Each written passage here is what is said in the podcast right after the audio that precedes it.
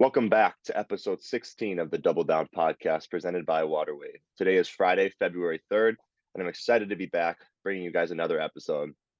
I was super encouraged uh, to see that you guys love the most recent episode, episode 15, actually got the most listens and the most views. So I appreciate you guys staying with us and uh, you know enjoying more episodes. I'm really really excited about season two. It's off to a great start, uh, and I'm just you know excited to follow up with more and more great episodes. Uh, before we jump into our episode today, I just want to take a second to uh, look into the Double Down Weekly wrap up, um, talking about you know kind of my updates. Um, so in terms of my knee, uh, right now where I'm at, I'm kind of at the sprinting phase. So uh, just kind of sp- started sprinting last week, uh, opening up to like 75, 80 percent. You know, just uh, just sprinting and it's a straight line, nothing too complicated, but uh, it feels good to kind of allow yourself to get back into those, you know, athletic body movements and uh, feel like you're you're an athlete again. So that's kind of been uh, uh, the most exciting and most encouraging part, uh, you know, of my days and of my week. So uh, and then in terms of sports, uh, Super Bowl's around the corner, but right now we're all in on the Timberwolves. Um, I actually had the opportunity to sit courtside earlier this week, and it was one of the coolest experiences uh, I've really ever had. I've, I've never sat courtside before, so uh, it was it was an awesome time just interacting with uh, uh, you know the guys and the refs and just like the little nuances of the game. Me and me and Malik Monk were actually talking like the whole game, so that was that was pretty fun. Um, and yeah, it was just a cool opportunity. Um, so let's head into our featured interview today, sponsored by royaltyfam.com. Make sure you go check out royaltyfam.com for all your sports and loungewear needs. Uh, you know, find great prices on the hottest uh, sportswear of 2023. Make sure you DM us at double underscore down underscore podcast for a discount code to royaltyfam.com. Today's featured guest a former Wisconsin Badger, the 2013 consensus second team All Big Ten honoree, appeared in 119 career games with 72 starts for the Badgers. He's actually the all time career block leader in Badger basketball history and went on to an illustrious pro career overseas from 2013 to 2019. I'm super excited to welcome in my trainer, a friend of mine, and the podcast, Jared Berggren. Thanks for having me, P. Happy to be yeah, here. Yeah, Jared, happy to see you, man. Uh, you know, we go we go way back, and uh, I'm excited to get you on the pod and, and you know talk about talk about uh, little college hoops, bring it back a little bit. So uh, let's get it started. Growing up uh, in Princeton, Minnesota, uh, when did you kind of know you know basketball was was going to be a part of your future? I know I'm sure you played all the sports growing up and uh, you know doing all the little things, but when did you know that you had that passion for for basketball? Yeah, my story is is honestly uh, different than a lot. I think where I mean, growing up, I mean, I'm, I'm you know I'm six ten. I was always tall, you know, so I was always you know naturally good at basketball from that standpoint at least. Um, but I was in Princeton. I wasn't really doing much. I was just kind of doing doing my thing in, in small town Minnesota, and mm-hmm. uh, and then once I got into high school, you know, started getting a little bit more serious, but still, you know, nothing nothing really. And then um, my my sophomore year um, we had a senior on the team. I was I was starting varsity at this point. Um, we had a senior who ended up going to Southwest State, so he had uh, like all the NSIC schools kind of recruiting him. Yeah. Um, and these these D two uh, coaches were coming in. You know, they're seeing me. I was probably six eight at the time as a sophomore. They're like, you know, this this big kid, like he could be all right. And they're they're asking like, you know, who's he playing AU with? And I was like, I don't know. I would I didn't know what AU was. I wasn't doing anything. I was just sitting in Princeton doing my thing, you know and then they're like, "Oh, you should get connected with uh, with Howard Pulley." So I, after the season gets done, uh, I go down. I find out, you know, information for like tryouts, whatever. And at this tryout, I end up going head to head with with Trevor Mbakwe, right? Future future Gopher at that point. Yep. Yep. and, uh, and I remember Trevor. Trevor like posts me up, and he like hits me with the shoulder, spins off me, and dunks on me. And I'm like, oh my gosh, like I've never seen anything like that in my life. You know, this is like it was a rude awakening there, but uh apparently I must have, you know, fought back and done my thing a little bit because I actually uh so I was 16 at the time, I ended up playing mostly on the on the top 17 team, sometimes on the second 17 team as well, mm-hmm. uh, you know, through that spring and summer. So I went from being completely unknown and then and you know, making the top team with Pulley.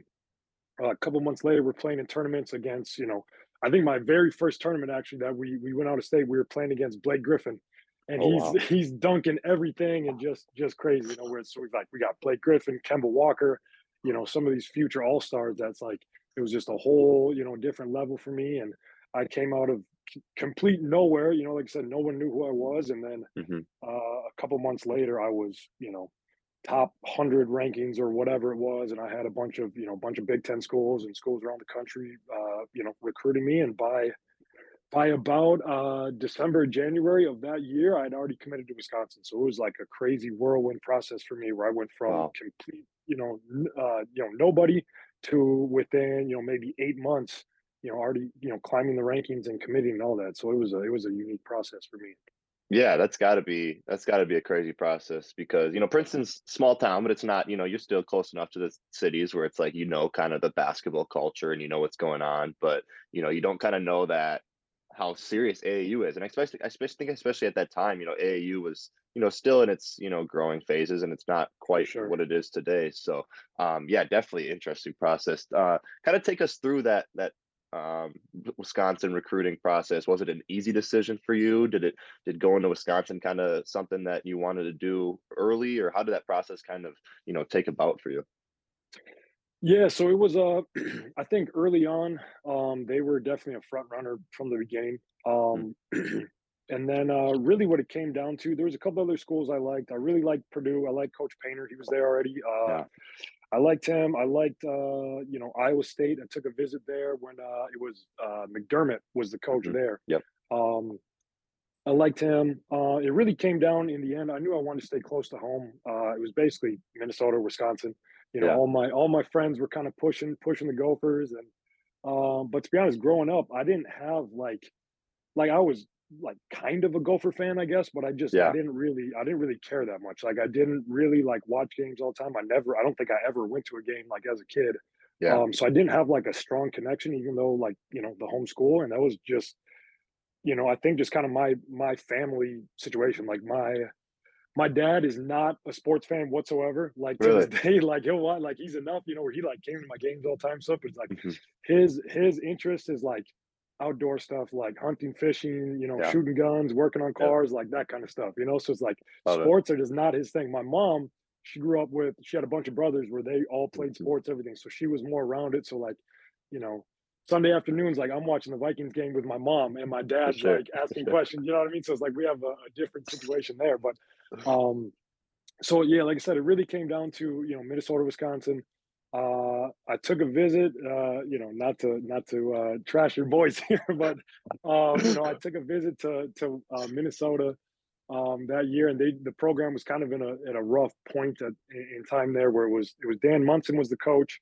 Um, they lost, and it was just you know it was uh wasn't a good environment there. Um, you know, Monson actually ended up getting fired like shortly after that, and Mm, you know things were kind of kind of up in the air, and then uh, you know I took a visit out to Wisconsin, and it was at the time they were they were really rolling. Um, and they had uh the game I went out there for, they were playing against Pitt, who was ranked number two in the country at the time. Oh wow. Um, and it was like Dick Vitale on the call, like ESPN game, all Cool. that. And they ended up winning, and they had uh Brian Butch, who uh he does some stuff with Big Ten Network now. hmm hmm Um, when I showed up, they all the guys were joking. They said I look like Butch's little brother, so they were calling me like Baby Butch, right? Because we, you know, we're like same body type. We even like facially look similar. hmm Um, you know, so I see, and Butch had like a great game. He had like 30 points and all this. Like, so I see like literally myself out there, like thriving in their system, like big time win. You know, I'm in the locker room after the game, like hanging out with a you know a bunch of the guys that were, you know, guys like me that I could see myself getting along with. And to this day, hmm I'm you know great friends with a lot of those guys. And and then um, the other part of it was uh, Jordan Taylor Yeah. um, hmm was my was my teammate. So we we were playing together with Pulley, and Jordan committed. He committed really early, so he committed like earlier in the fall of of his junior year. So he had already committed, and then he was kind of in my ear, like, "What are you waiting for? Yeah. Come on, let's do this. Let's team up. Let's go there." And you know, so then eventually, uh, after a couple months, I I pulled the trigger, and it you know it felt right. Like I said, it was uh it just you know the style of play, the the culture, the the coaches, the all that stuff was it just it just felt like home. So it was uh at the end of the day, became a, a fairly easy decision. Yeah, for sure. Yeah, and you talk about I was going to mention that as well. Jordan Taylor, you know, Mr. Basketball. He, he's committed early. He's I bet he was in your ear all the time about and uh and John Leuer was already already there, Orono guy, Yep. another Minnesota guy. So you kind of have that, you know, Minnesota connection, which is huge. Um, Yeah, talk about talk about those kind of expectations coming in. You know, I think uh, oftentimes, you know, obviously freshmen, uh, you know, want to come in and make a you know immediate impact and, and help the program, help the team. Uh, what kind of you know expectations did you have coming in? You probably came in summer or you know early fall. Uh, how did you feel coming in, and then what were your expectations for the upcoming season? Yes, I mean, uh, like I said, as a as a recruit, I was you know fairly highly rated. Not that that necessarily means anything at all, but Mhm. Yeah, you know, you you get these expectations on you. You know, you're a top hundred kid or what whatever I ended up being. Um, uh, you know, and then uh, we had Brian Butch, like I just mentioned, right? Butch uh, was graduating, and Greg Steamsma, um, who played in the NBA for I don't know six six seven years. I bet he played for the Wolves for a while. Yep, yep. Both of them, both of them were graduating. So I'm like, all right, they got two big guys, you know, leaving, lots of minutes to fill. So I'm, I'm looking at my, you know, at the situation. I'm like, all right, this is perfect for me to step into and and maybe get minutes from from day one. So that was my mindset. Then when I got out there, you know, it was a, it was a little different story, and it was, you know, you you learn it's a it's a big jump going from Princeton, Minnesota to uh, playing in the Big Ten. So it was there was a lot I had to learn. Um, you know, physically I had to get stronger. You know, I had to learn the system, get experience, all that kind of stuff. So I ended up, um, you know, taking a redshirt year that that first year, um, and even then, I wasn't like the the way it went down. Really was the the decision to redshirt or not was was totally on me, right? So it was Mhm. they weren't telling me like, oh, you know, you're not going to play. We want you to redshirt. They were like, yeah, you can you can do whatever you want here, right? And they were just we are just kind of you know open upfront about it and talk, you know. And I basically told them if I you know earn uh, my way into the rotation where I'm going to get like meaningful minutes, I want to play. If I'm if you're just going to throw me in at the end of the game for you know for garbage minutes, like I'd rather I'd rather save my year. So we Mhm. kind of played it out through the first part of the season. It was like I was going through warm, you know, red shirts normally are sitting in, in sweats on the bench, right? Yeah. So I was going through. I had a jersey on everything, and I was going through warm ups, and I was I was ready. And they're like, let's just let's just play it out like this. We'll kind of see what happens, and then as we got through a little bit, it was like, all right, uh, you know, once we got to, especially through like the non-conference play, you Yeah. know, I, I wasn't really finding my my niche in, practice yet. So it was like, all right, I'm going to take this red shirt. But at that point, we'd already kind of been doing it, and we just it was it was kind of different. I actually just kept warming up the whole year, so I never I never actually had, and there was, there was really like no reason for it. But I remember Coach Gard, like one of the things he said was just like, if you're doing this and you can at least get kind of a feel, like you feel more Mhm. like you're in that environment when You you're actually going through the the, the warm ups and all that. It's like you're gonna hear it from the fans and the layup lines and all that stuff in the beginning. It's like it's you know it's not gonna make a huge difference, but it's gonna make a it's gonna make you know potentially make you a little bit more comfortable next year when I'm you know hopefully in a role to get more minutes. So it was kind of kind of different how I did that, but yeah, so that's kind of how that uh the first year went, and then every year, um, you know, I kind of really had to pay my dues to to get to that point. You mentioned Yeah. John Leuer, right? John was one year older than me, and John was, you know, a, a great player, all Big Yeah. Ten, all uh, all American, right? Played in the NBA for I think eight years, however long he lasted, and you know, so John was going to get the majority of the minutes uh, ahead of me, and then there was another guy, Keaton Nankivil, um, who was the same class with John, and Keaton was a really good player too. Keaton played overseas for uh, probably six, seven years. Um, and both those guys were ahead of me. And, you know, kind of the way the way we did things was our rotation was generally, you know, seven, maybe eight players deep for the most part, you know. So it was like there wasn't a ton of minutes available. So then that, you know, my my redshirt year or my my freshman year of eligibility, I was playing a little bit, but I was stuck behind these guys. And then, you know, sophomore year, same thing. I was playing a, a little bit more, um, but it was, you know, same situation. I was stuck behind those guys. Uh, you know, some games I'd play 15, 20 minutes. Some games I'd play five minutes. Some games I wouldn't play at all. And it was, it Mhm. was definitely frustrating. Um, I don't think I ever, I ever like really considered transferring. Um, which I've I've talked about this recently with you know the the the way college sports are now. It's a different Yeah. landscape, right? Players have the full freedom to leave and all that, and it's it's more commonplace. And um, you know, I'm I'm honestly thankful that the the uh, things were the way that they were at the time, right? Because I think Mhm. if it was as common as it was to leave as it is now, I maybe would have you know got someone in my ear and been like, yeah, maybe I maybe I do need to leave, but Yeah. you know, I stuck it out for three years of not, you know, not having a great, you know, huge significant role. And then finally my my junior, senior year, my, you know, fourth and fifth year in the program, once those guys graduated, I became, you know, the full-time starter and was able to to work my way up. So I was, you know, I'm thankful I stuck it out, but it was definitely uh, it was definitely a challenge. It's definitely a grind for for three years there, really. Yeah, and you know, I think um, it's hard either way as a red shirt, you know, because you, you feel a part of it, but also like you're not going to games. Because I was I redshirted as well at Northern. It was like you know you, you still feel a part of the team and you still feel a part of everything you're doing, but at the same time, it's like there's that little divide, and it's you know it, it takes a it takes a you know tough tough guy to kind of you know fight through that divide and kind of see the big picture at the end. Um, but we also talk about a lot about like the self assessment of yourself, like knowing, hey, I got to get stronger. You know, I got to hmm you know im- improve this aspect of my game. I got to learn the system a little bit more. You know, taking that year to kind of do that can can be a blessing as well. And you know, I'm grateful for for my experience in that because it kind of you know allowed me to grow a lot as a player, especially my freshman year. Um, hmm so yeah, talk about kind of that that freshman year and um, you know what happened uh, with the shoulder and, and how did that kind of impact the the sophomore year and kind of give us a story on on that. So it's a it's a great story, honestly. So uh so yeah, I ended up I ended up uh tearing my my labrum in my shoulder, uh my redshirt year. So it was uh my shoulder would pop out all the time. It would it would what's called a sublux. So it wasn't a full dislocation where it would it would pop out, but it would go right back in on its own. Yeah. So the first time this happened, uh, my redshirt year, and then I played with it for the remainder of that year. We figured, you know, we could just re- kind of rehab it in the off season. It might Mhm. not need surgery, but then basically once you would pop it out again, it would everything would just kind of get like stretched out and loose, and it would it would just pop out more and more. So I, I did Yeah. that my whole uh, freshman year of, of eligibility here too, right, where it's popping out all the time, and then finally after my my freshman year, I finally got the surgery on it. But how it happened so when we when we play, and they still do this today, when we play at the barn with the raised court, this was a thing uh, Bo Ryan was doing since I think like his the story is like his first year coaching in Yeah. Wisconsin. They're playing there, and someone dove off the floor, and it was like this big, you know, hustle play, whatever. So he wants everyone to get comfortable with that floor. So what he what he makes the the freshmen do every year, first time we we take a trip there, at the end of practice, we have to he'll roll the ball out of bounds. We have to dive and save the ball and then fall off the floor to get to get comfortable with the with the court here. So I go to do that. I save the ball and I I fell weird and I, I felt my shoulder. It popped out, but it like I said, it went back in, right?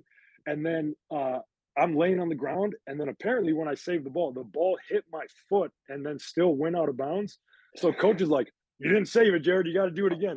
And I look at the trainer and I'm like, "Dude, I just popped my shoulder out."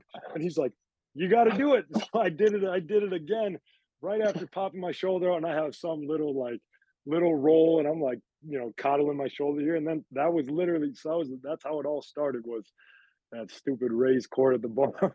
Yeah. and Well, then that's from there it was it was literally yeah it was like uh you know about a year and a half of me of me dealing with that and wasn't fun man wasn't fun That's uh that's actually back to back podcasts of of injuries at the barn. You know, I had Robbie Hummel last week tearing his ACL at the barn, you rolling off the court, oh i didn't realize the yeah i didn't realize i was at the barn that he did that. I was actually just listening just to kind of hear uh how you do things. I was listening to a little bit of it but i only, I only got about uh, 15 minutes in probably yeah Yeah, so yeah, we're we're gonna the barn's cursed right now on the pod. Hopefully the the, ne- the hopefully the next pod doesn't have a, a a barn incident. So um, right you know, right we're we gotta we gotta pick somebody that that didn't play at the barn maybe. But um, yeah, you know, t- that's kind of a interesting thing because it's a it's a thing that like I think Minnesota's fans are kind of supposed to like hate quote unquote like oh this is the corny Wisconsin like roll off the floor things, but like I kind of right. love it. Like I kind of I'm like why? You know it's like this it's like it's like this tradition thing and it's like it's been passed down. I think you know bo probably started it passed it down to uh, coach gard and it's just like yeah. a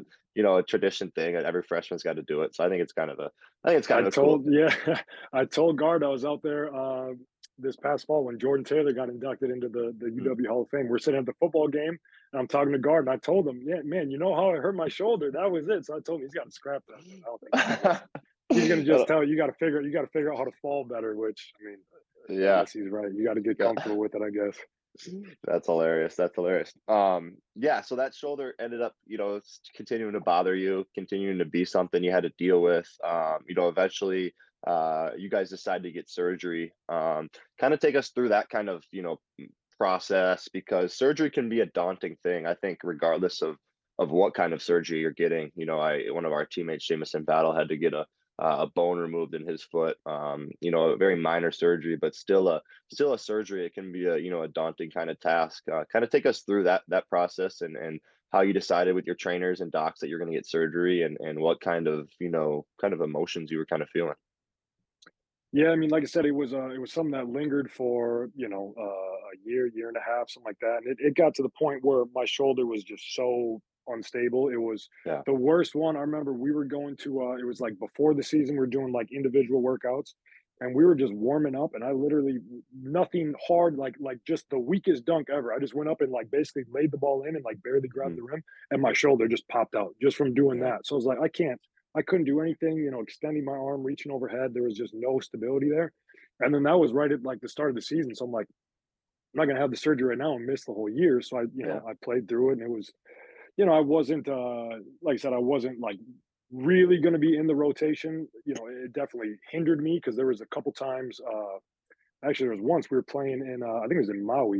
We were playing against Derrick Williams. So when he was Mhm. at uh when he was at Arizona Arizona. and I was playing well and I was, you know, uh first half he goes up for like a dunk and I like I stopped, you know, pinned him on the glass or whatever, st- blocked his dunk, but I popped my shoulder out. So I'm like playing, and then after that, it's like, oh, you know, I'm hurt. So I was like, make a good play, but it's like my body just couldn't hold up through the through the grind of it. So, you know, so anyways, we we kind of knew as we got towards the end of the season, it was like, all right, let's get this done as soon as the season's over. And Mhm. it was literally, you know, I think two or three days after the season was done, we had the team doctor. He kind of specializes in shoulders anyway, so he uh, uh he did the surgery, and it was it ended up being about about a six month recovery by the time I was Mhm. fully cleared to to get back in play. So that was the whole whole spring, whole summer, you know, into the fall that I was I was not able to do anything, and you know, working on left hand hook shots and Yeah. whatever I could Yeah. do, and it was it was tough. But then uh, and then once you get once you get back it's you know the physical challenge is there but the mental challenge is big too so i remember one of the early practices uh once i was cleared because it was i basically had like right when the season started when we started like real practice that was like my first like full go Yeah. um and we're in practice and there, there's a loose ball and i dive on the ball and someone dives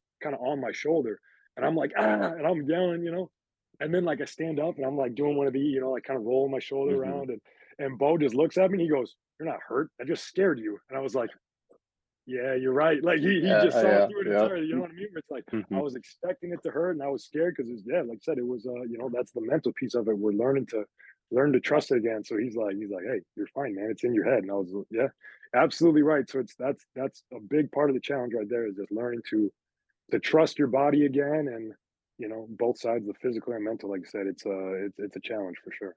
Yeah, I was gonna actually ask, like, when did you have that kind of, you know, that that mental breakthrough? But I I'm assuming that was maybe one of them, you know, where you I think that. uh, that's the one. Yeah, that's the one that sticks in my head for sure. I, I would say that's that's probably got to be the one where it's like, all right, you know, this thing is this thing is is sturdy again. You know, I can take a hit and I'm going to be all right. And I think Mhm. from there, it's you know, it's I don't know. that- That's probably the the main one, but I think it's just kind of a daily thing, day by day. You just it Yeah. slowly kind of trickles out of your mind that you know you can go back to just doing your thing.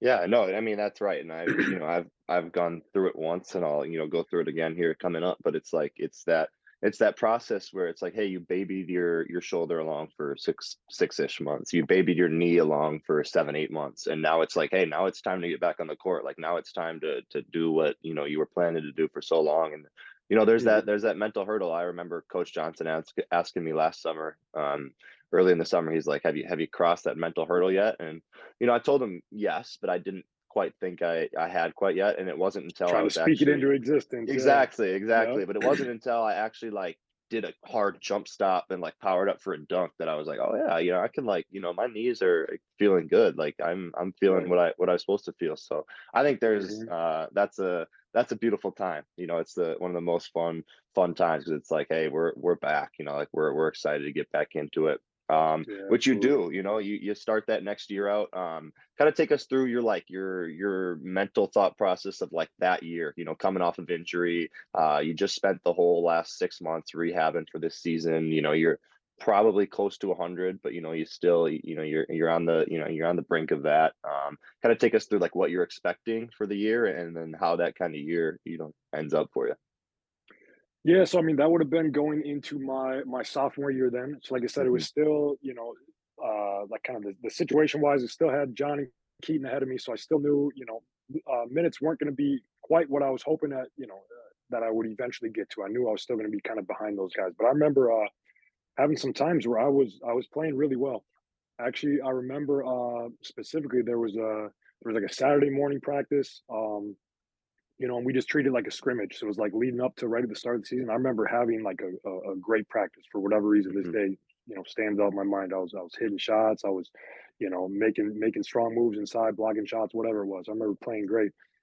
And then, uh, like I said, once we got into the season, it was it was John and Keaton that were already playing heavy minutes for the last couple of years, and it was, you know, coach was was trusting those guys more. And there was actually one there was one random game that I started, uh, you know, as a sophomore that year, and it was I think he started all three of us. He slid he slid John to the to the three, and we were Oh, playing wow. against Illinois, and they had they had this I can't remember the guy's name.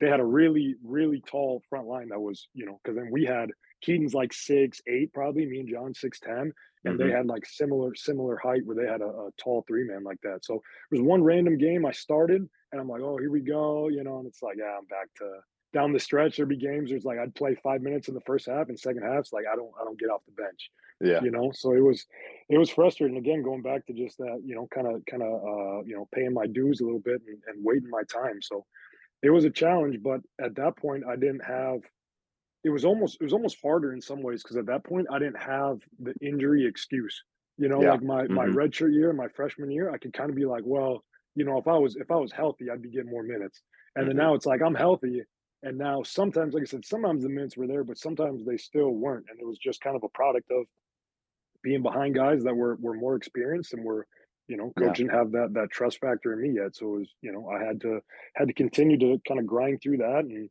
you know eventually eventually earn my way in. And then like i said once they once they both graduated junior senior year was you know able to to ramp things up a little bit more and you know step into a bigger role Yeah, yeah, you go into that, you know, 2011, 2012, that that junior year, you end up starting uh, all 36 games. Uh, you got 60 blocks that year, which uh, is actually third in, in Wisconsin for a single single season. Um, you were, you know, scoring 10 and a half a game, having a having a pretty pretty solid year. Um, kind of take us through that year because you guys ended up having a, a pretty good year as a team as well. Um, kind of take us through that year, like the, the difference of coming off the bench and getting spot minutes versus playing 36 minutes. I mean, not 36 minutes, 36 games, starting all 36 games, kind of like being the guy in the front line. Uh, how did that kind of process go about for you, and how were you able to kind of just like stay grounded with with the more more success still?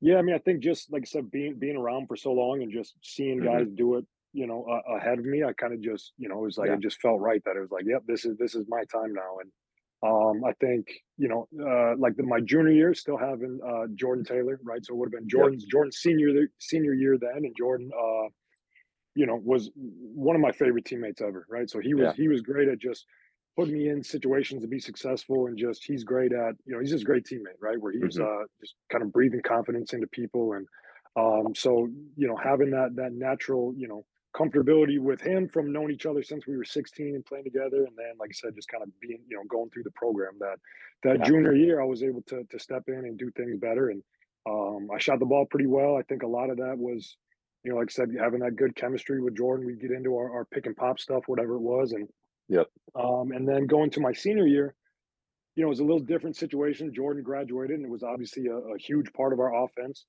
And hmm then we had uh, Josh Gasser uh, was was kind of slated to be the the starting point guard then, and then he ended up tearing his ACL uh, in the preseason. So now we went from you know from Jordan, and then Josh was going to take over with good Yep. experience, and then he gets hurt. So now we had uh, Trey Jackson and then George Marshall were the two guys that were both, you know, talented players, but were were completely inexperienced at that time. I actually just talked to Trey like last week about this.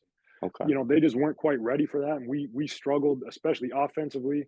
Um, we had some some really big wins. Um, you know, we beat like Michigan a couple times. They went to the national championship that year. We beat Indiana a couple times. They were a one seed. Uh, you know, we won at their place when they were ranked two in the country, and you know, we had we had big wins, but we were our margin for error was small. So offensively, we struggled, uh, and that kind of snowballed into me too, where you know we weren't probably getting qu- good quality looks, and then I shot the ball really poorly. So it was my hmm my junior year. I think I don't have the I haven't looked at my stats, but is I think I shot you know high 30s, 37 percent, some something around there, 36 percent, whatever it was from three. And then my senior year, I shot like 25 percent. So it Mm. was just I, I went way down, and it was like I said, I think I think a lot of that was was losing Jordan and just getting you know less high quality looks where he didn't Yeah. didn't have the same gravity pulling pulling towards Jordan, but um you know, and it snowballed mentally where I was I was struggling. I was, you know, shooting the ball poorly. And Yeah. um, you know, I think that's one thing. If I would have shot the ball like I did my junior year, my senior year, I think I probably would have had a, a you know, a pretty good chance to get drafted. hmm Um, you know, and it obviously obviously didn't work out that way and I ended up, you know, playing in summer league and ended up going overseas. But uh it was uh overall it was a it was a good good career at Wisconsin. I mean, we had like I said, we had some some good success and we won a lot of big games and um, you know, a lot of a lot of great memories and connections there for sure. Yeah, no, a, a a great career. Uh, that junior year, you guys, you know, have a great year. You go into the uh, Sweet 16 versus Syracuse. You know, a great year. You come back for for the senior year. Um, you know, you get a win at Indiana. You get a win at Michigan against you know two really good teams. Um, and then and then the time's kind of up, and it's kind of decide uh, decide what's next. Um, take us Mhm. through that that kind of process for for people that don't know it as well. Obviously, it's like, hey, I want to go to the league. I want to go to the NBA. I'm going to play in summer league and, and see what's out there for me. Um, and then you you eventually um, you know take your career to Belgium initially. Uh, kind of take us through that process and how it went for you, and uh, what what made you excited to go overseas, and uh, what kind of opportunities there kind of was for you. Yeah, so I mean, I had uh, you know, good interest from from you know a bunch of agents and stuff, and ended up having a couple couple meetings with with some guys. Uh, you know, once the season ended up, and ended up signing with Priority Sports, so they're a, a hmm bigger agency based out of Chicago, and Yep. um, you know, so pretty shortly after my my season ended, I ended up going down there, and I was living in Chicago for Yep. basically that spring and summer, and training down there, and uh, you know, worked out for I think probably probably 12, 12 to 14 NBA teams. So it was a really cool process, just Yeah. you know, kind of flying all over the country and, and working out for teams and going through these meetings with, you know, the coaches or, or management or whatever. And um, you know, I had a couple teams that were were interested. They said they were, you know, kind of kind of gonna look at me with the, you know, with the later second round pick. And hmm um, ended up going undrafted, uh, but played. So then I ended up playing summer league with uh, with the Magic. So it was at the time it was Orlando was hosting a summer league down there. So I was Oh, playing, you know, in Orlando with Orlando in the in the summer league there. Um, ended up being not the best situation. So Orlando was, you know, they were struggling then. They were they were young and trying to trying to rebuild as they have been for a long time now. But um, so they ended up actually having like like six or seven of their like actual NBA roster guys playing summer league, which is not the norm. yeah. Like you have hmm like your rookies that you just drafted and like maybe one or two like second year guys, but Yeah. they had like seven guys from their roster that were that were still playing summer league. So it was, you know, minutes were were a little more sparse than I was hoping there. Um, so I played there, then I ended up going out to Vegas and finishing out summer league with Cleveland. Um, you know, not it was a little bit better there, but I was coming in late and it wasn't, you know, wasn't wasn't an ideal situation. Probably could have gone to tra- oh, I could have gone to training camp with a couple different teams. Um, but 99% right, you end up going to the the D League or, or G League as it is now. And it hmm just, you know, the, the structure of it wasn't great. The, you know, for Yeah. my style of play, you know, probably Yeah. wouldn't have been a a great option to do that without any kind of, you know, guarantee or, you know, like now they have the two way deals. You know, if I could have gotten something like that, maybe I stick around. But it was uh you know much much better deal to to go over to uh to Europe right so I ended up going to Belgium and crazy thing there is I actually I actually went to Belgium uh when we were like 16 me and Oh, Jordan really? uh our AU team we went to Belgium which Oh, wow, I've never heard of an AU team doing that Yeah. yeah I was like, what the? it was super bizarre but I ended up actually I'd been in the city that I signed in was called Ostend and I had we'd been there before so I found pictures like the, there's a city on the coast so it's like the North hmm Sea is right there I got pictures on the beach and I'm talking to my teammates as I got there, and I was like, "Yeah, I came here before." And one of them That's was fun. like, "Oh, and you play, and we played you at this this gym, blah blah blah." And it's like, so I had played against one of my teammates there, which was like crazy small world for Yeah. know to get that connection. And but it was it was a really good situation there. We had a we had a very good team. We won the championship both years I was there. Uh, we played in Euro Cup. We actually played in a a Euro League qualifier tournament. So it was the Mm. the structure was a little bit different there, where it was an eight team tournament, and if you won the tournament, you got the last place in Euro League. Mm. and that my rookie year, we made it to the championship.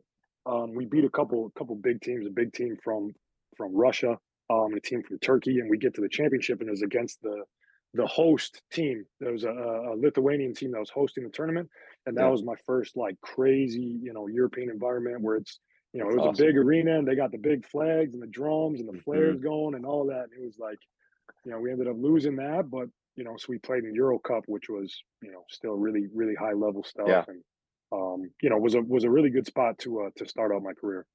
Yeah, no, that's uh that's exciting. That uh that European basketball culture is is interesting for sure. I've obviously I've never experienced it personally, but just seeing videos and uh you know you can kind of testify on on that kind of end of it. But um Yeah, yeah, so you fun, you know yeah, no, I mean it's it looks exciting. They're rowdy. It's the same way. I'm Mhm. I've I kind of turned into a big soccer fan this year, so I watch a lot of Premier League and I watch a lot of uh Champions League and that kind of stuff, and it's the same kind of same kind of things. They always got their shirts off and they're waving their Yeah, shirts and they're just they're going. Yeah. crazy. Yeah, They no live doubt. they live for it. It's it's crazy. Especially especially some of the other countries I got to. Belgium wasn't quite as passionate just generally there, but I went to Italy a couple years after, and Italy is they're they're wild there for sure. So it was a lot of fun. Yeah, you know, and, and you're, you know, excited to start off your career. You know, you decided to start off your your professional career um, and, and see where it takes you. Uh, but unfortunately, you had a, you know, a couple hiccups along the way. Kind of take us through those uh, meniscuses that you deal with. Um, meniscus, for the people that are listening, is a uh, it's in the knee. It's a little C-shaped guy in the knee. It kind of keeps your knee stable, keeps your bones from, you know, crushing on each other. Um, and you end up having a couple tears of those. Kind of take us through that early process in your professional career and kind of how how you dealt with it.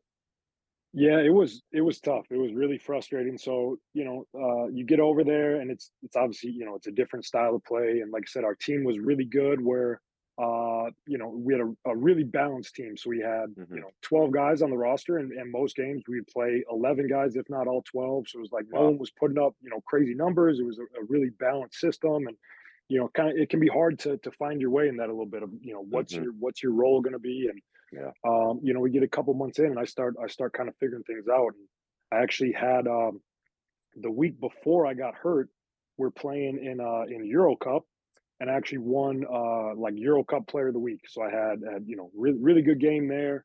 Um and then that weekend playing in the in the Belgian league, I had almost almost like identical stat line, like back to back, like really good hmm games. Uh, You know, I'm finding my stride here. I'm playing great. The the next game in Euro Cup again, tear my meniscus. And it was it was mm weird too because there wasn't it wasn't like I, you know, landed and felt something like pop or anything like that. It was just I played the game. After the game, I was like, man, my knee sore. And like the next day in the airport, I'm like, man, my knee is like really hurting. And I was, you know, I kept playing on it for probably at least a month after that. And it Oh started wow. started swelling up a little bit. And for for whatever reason, in hindsight, this is very stupid, but for whatever whatever reason, I never got it checked out.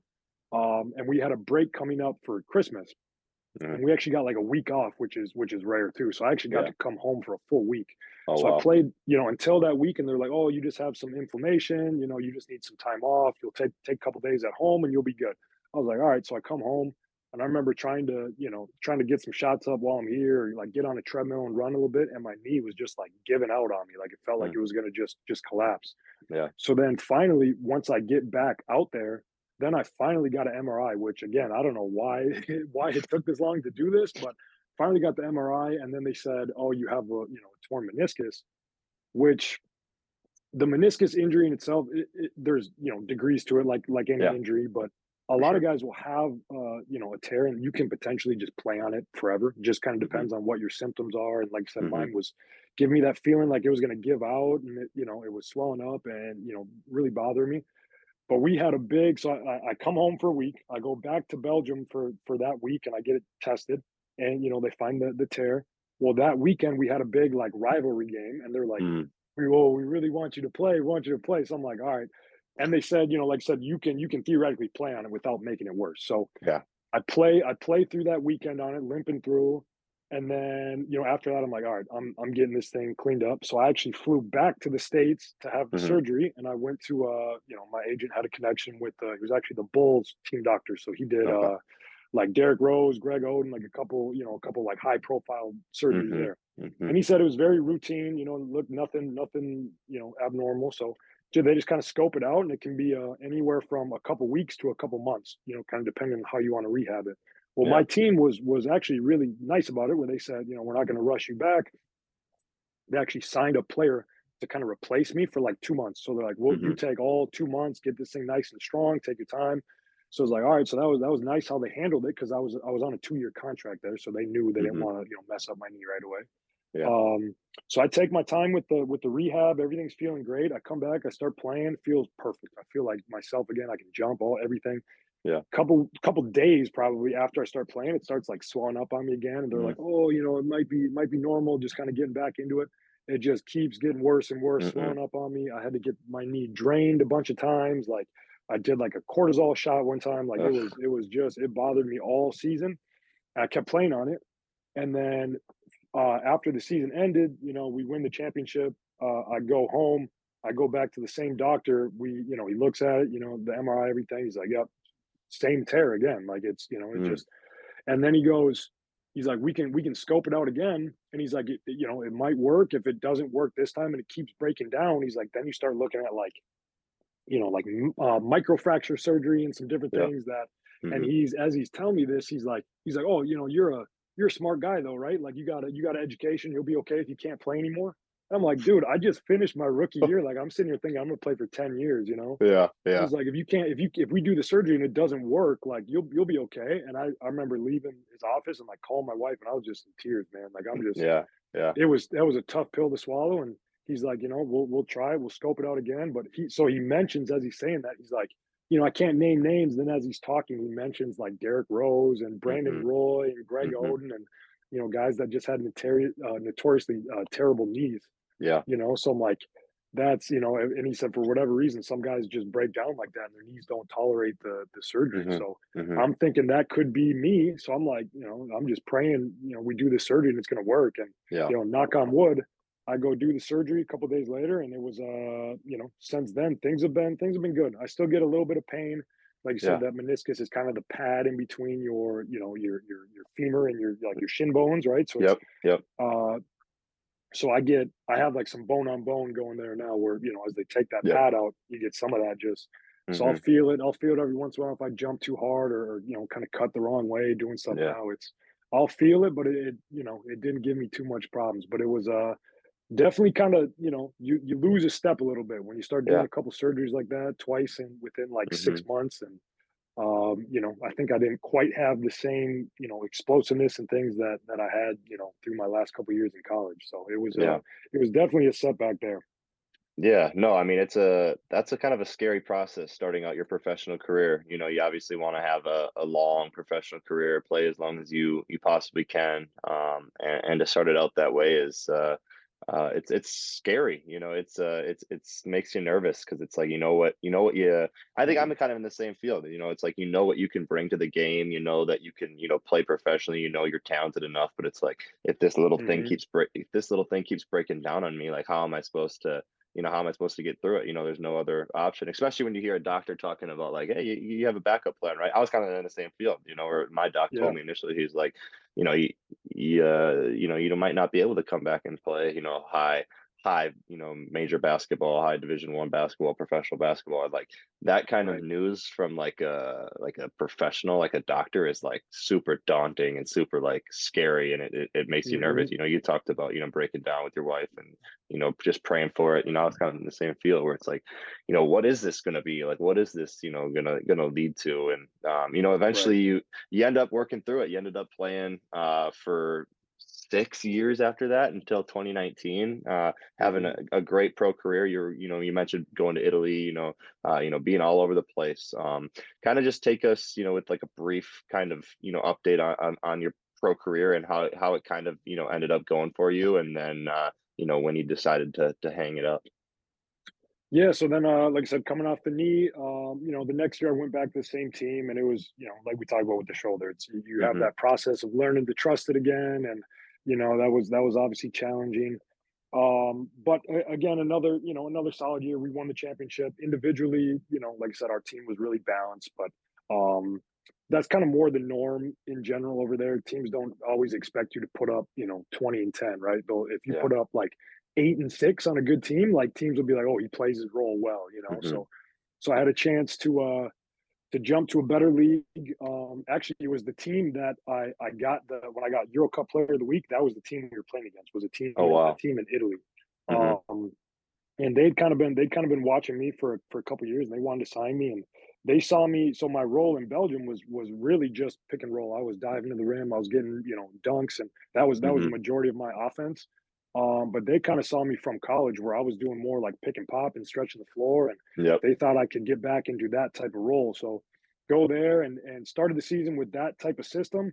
And then the coach uh got fired. Well, actually the uh, a new uh, owner bought the team and he Oh, just wow. blew everything up. So he had uh, he brought in uh, JaJuan Johnson. So Oh. talking about you know with Mhm. with Yep. uh, with your boy Hummel here, right? So Yeah, JaJuan yep, was yep. playing for this guy owned another team in Russia, and then he bought this team and he brought JaJuan Johnson over, and then a bunch. He brought in a bunch of other like high level like EuroLeague or ex NBA guys, and Yeah. just blew everything up, and it, it turned into just a nightmare where we had like too many too many imports. So guys were, you know, some games I'd play, some games I'd be, you know, in, in sweats on the sideline, and it was just a bad situation. And so I left there, uh, kind of midway through the year. I went to a different team in Italy, um, and finished out the season there. But having that, you know, kind of little bit of turmoil in the middle of the season was was, Mhm. you know, you kind of prevents you from kind of hitting your stride a little bit. So that year was tough. The next year I went to to Italy again for uh with a different team again, but I was it was a, it was a really fun year there. We had a team that was kind of up and coming. Um, they just kind of worked their way up to first division. Um, Mhm. so the expectations weren't super high at that point, but we ended up coming like one game short of making the playoffs, which was a good good success for us, just based on you know kind of how that how the club had been growing and Yeah. actually playing with with Marcus Landry, who was uh Oh, wow. played with him at Wisconsin. So he was a senior my my freshman year, and so we were playing together over there. It was it was cool. Um, at that during that year, uh, my wife got pregnant uh, with our first with our with our daughter. Um, so that was you know that was a different different ball game Mhm. there too, right? So then the the next year she was born in the states. My daughter was born in the states that next summer, um, and then I ended up going to Japan um, which was a different, you know, Yeah. different world there. So it's, you know, you you have an adjustment to get into Europe, right? And then there's a whole other adjustment to get into into Asia. You know, it's the culture and the style and everything there. And uh, I went over there. I had to leave like two weeks after my daughter was born, which was tough. Um, and when I went there, it just was a it was a bad fit from day one. Like the Mhm. style of play was not at all the type of player I was, and it was you know Yeah. I was struggling with being away from my family and all that, and it was I was in a bad place mentally, and I I struggled big time there. Like I was I was horrible. I was just telling a kid Mhm. I was training the other day, I was the worst basketball player in the world. For that, the couple months I was there, i i i had the yips like not like none Mhm. other man. I couldn't do Yeah. anything. It was just you know I was in a bad bad place mentally. Um, and then I ended up getting cut there, which was, you know, like literally, thank God it was, you know, just get me out of that situation. Yeah. Um, I ended up, you know, coming back home for a little bit and then went back to Japan again, which was, Oh, wow. uh, which was an adjustment again. Uh, but I was out there by myself. My family stayed home and it Mhm. was a challenge. And I started losing that, the fire a little bit where when you have a kid, it's, you know, you're either, you're, you know, my wife and daughter are here around their family or they're over there with me and Yeah. away from grandparents and cousins and aunts and uncles and all that, you know. So it's Yeah. That's that was a that was a different challenge, but I knew I didn't want to quit on that note. Um, so I went one more year, and you know, like I said, I had kind of a you know a, a bad year overall in Japan. Mhm. Um, so I went to Switzerland for my last year, um, which is a little bit of a step down in terms of the the level there um, from where I had been, but that was kind of the reality of you know having having a bad year, like I said, and then uh, it was better. You know, I enjoyed it more there, but it was you know by the end of the year, it was it was really the it was the family thing Mhm. um, that was that was hard.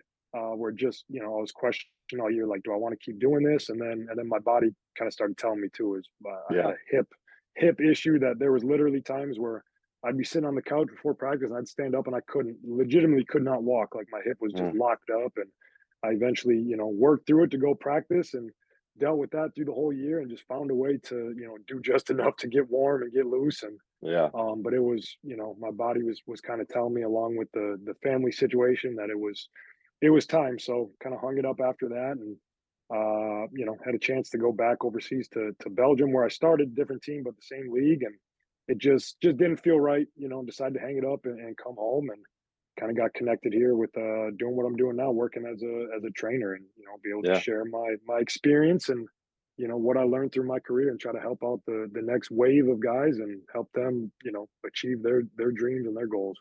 Yeah, no, I mean that kind of transitions us into, you know, our last and final question. We always talk about on the podcast about um, you know, adversity, whether it's uh, you know, a shoulder injury, whether it's a knee injury, whether it is an injury in uh, you know, in general, whether it's, you know, some other adversity that you're fighting through your life. And and now you kind of have that that platform where you can obviously give back in terms of um, you know, skill on the court and you know, player development, but also uh, kind of be a voice of um, you know, not of reason, but kind of a, you know, a voice of, you know, uh, maybe suggestions or advice or or That, that, something ex- that that you that, experience that I can lean on yeah, and, and yeah, kind of exactly, I've, I've been there, right? That yep, for sure. Yeah. So what kind of what kind of advice do you have for for a guy maybe that's going through an injury or dealing with, you know, not, not making a team or, or you know, some sort of adversity coming up in their life? What kind of advice do you have uh, for them?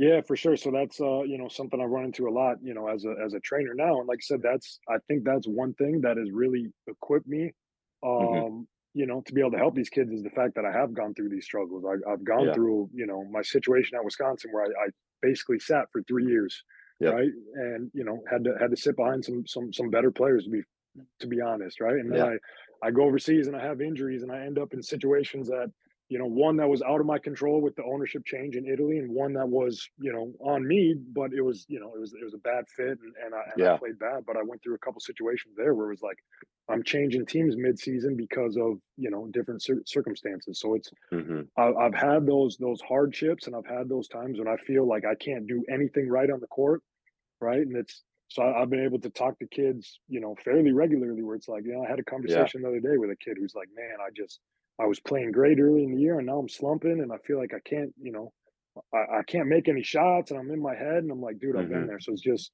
you know, in terms of like the the plane itself, I always talk about trying to find, you know, uh, of one little step at a time, one hmm little victory, right? So it's like, Yep. don't don't go out there and say, I I got to go score 20 points tonight, right? It's like, can I make one shot, or maybe not even make a shot? Can I can I impact the game somehow? Can I get a steal, a deflection? Can I set a good screen? Can I make a good pass? Can I run the floor hard and, and draw help and free up someone else or anything, right? So it's like you just try to find one little thing and then kind of snowball it into into bigger and bigger things from there. And Yeah. uh, you know, or the other side of it where it's not even it's not even the game itself. Sometimes it's just your your mindset in general, where it's Yeah. like For sure. just keep keep in mind, like, you know, I've been posting stuff on my Instagram about this lately where it's you know, it's your your success and what you do on the floor is not all that makes you you. You know I mean? Yep. There's there's hmm more there's more to you as a person and you know, your family's still gonna be there for you, your friends are still gonna be there for you and all that stuff where it's like at the end of the day, like playing the game is it, it's cool. We all we love it, right? That's that's what we do, but it's it's not who we are. So just trying to keep that message in mind of Yeah. there's a lot more to you. There's a lot more value you you provide as a person than just, you know, playing well or winning games or, or whatever it may be. So keep that perspective is definitely key too. No, that's that's great insight. Um, you know, Jared, thank you for taking your time, hopping on the podcast with me. Um, you know, another great episode uh, with a with a great career. Uh, you know, a great player, but a but a better dude. Um, I'm happy you could hop on with the podcast with me. Uh, for those of you that are listening, make sure you guys check back in next Friday uh, for episode what will be episode uh, 17 next Friday. So uh, we're chugging along and, and we're keeping it going, and uh, we're gonna have a a pretty special guest on next episode, uh, a WNBA player. So make sure you guys tap in for that one and, you know, are excited, turn that bell on and, and you get it going. But Jared, thank you for coming on the podcast. We appreciate you. And we're out. Peace.